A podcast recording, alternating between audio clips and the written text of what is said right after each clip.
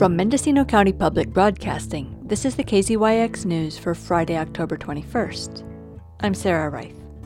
The Great Redwood Trail overcame a major hurdle late yesterday afternoon when a federal regulator turned down the skunk train's offer to buy 13 miles of track north of Willits.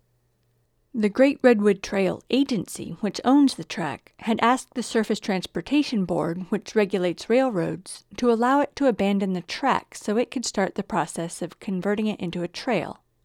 The board approved the abandonment, effective on June 19th, unless it received a formal notice from an entity intending to buy part or all of the line. The skunk train, also known as Mendocino Railway, did so, Last Saturday, it filed its bid, known as an offer of financial assistance, which the board rejected within the five day legal time frame. The board also lifted the hold on its authorization to abandon the line, which means that as of Tuesday, October 25th, the entire 176 miles of track from Willits to just outside Eureka is officially an abandoned railway. There is no appeals process, and the board will take up further issues around converting the railway into a trail in the next few days.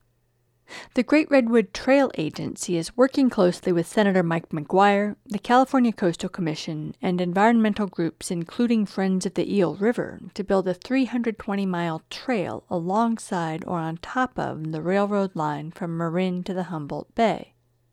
The agency also holds the deed to the Willits Yard or Depot on Commercial Street, which is a critical part of the skunk train's infrastructure. Last month, Robert Pinoli, the president and CEO of Mendocino Railway, told a judge that he feared if the line were abandoned, his company would no longer be able to use the yard.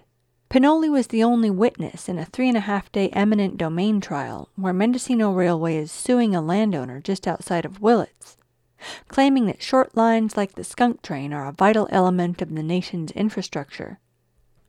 As such, Pinoli argued, the skunk should be authorized to take the property because its use of it would serve the most public benefit.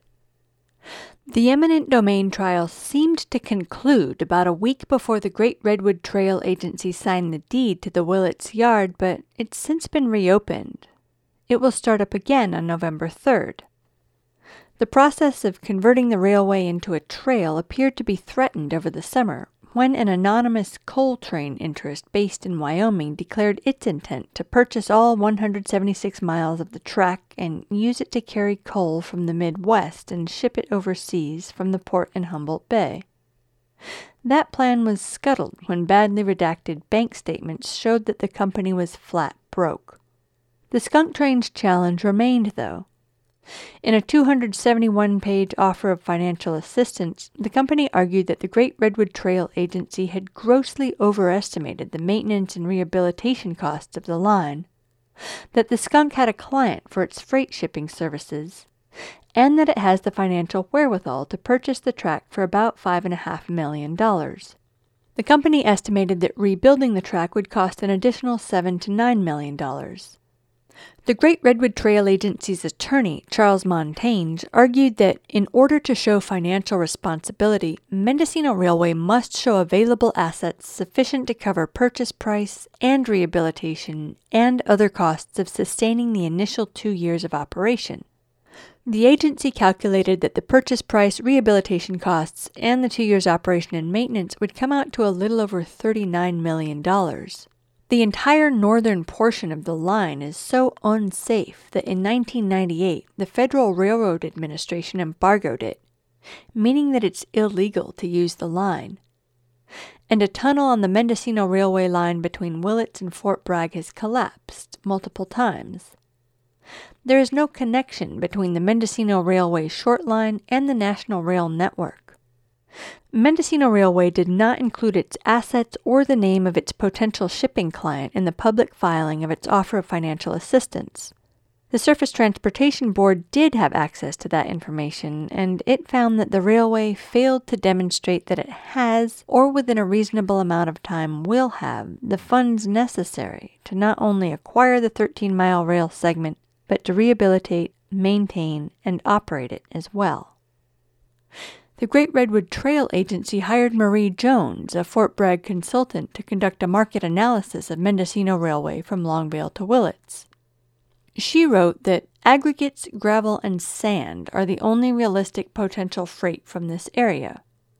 With competitive transportation costs in the Willits market, she concluded that there is no space within the market for non competitive transportation pricing. According to Jones, for the train to compete with trucks, it should charge $211 per rail car. But Jones concluded that the total capitalized cost for acquisition, construction, and operating costs for the Longvale to Willits rail line would be $3,767 per rail car, which is an order of magnitude higher than the average trucking cost of $211 for 80 tons of aggregate delivery. The board agreed that Mendocino Railway has not demonstrated financial responsibility. Meanwhile, the Great Redwood Trail Agency has released a document McGuire refers to as the Master Plan.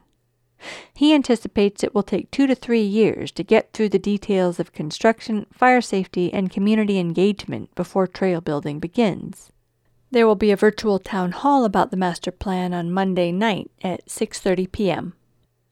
For KZYX News, I'm Sarah Reith. For all our local news with photos and more, visit kzyx.org. You can also subscribe to the KZYX News podcast wherever you get your podcasts.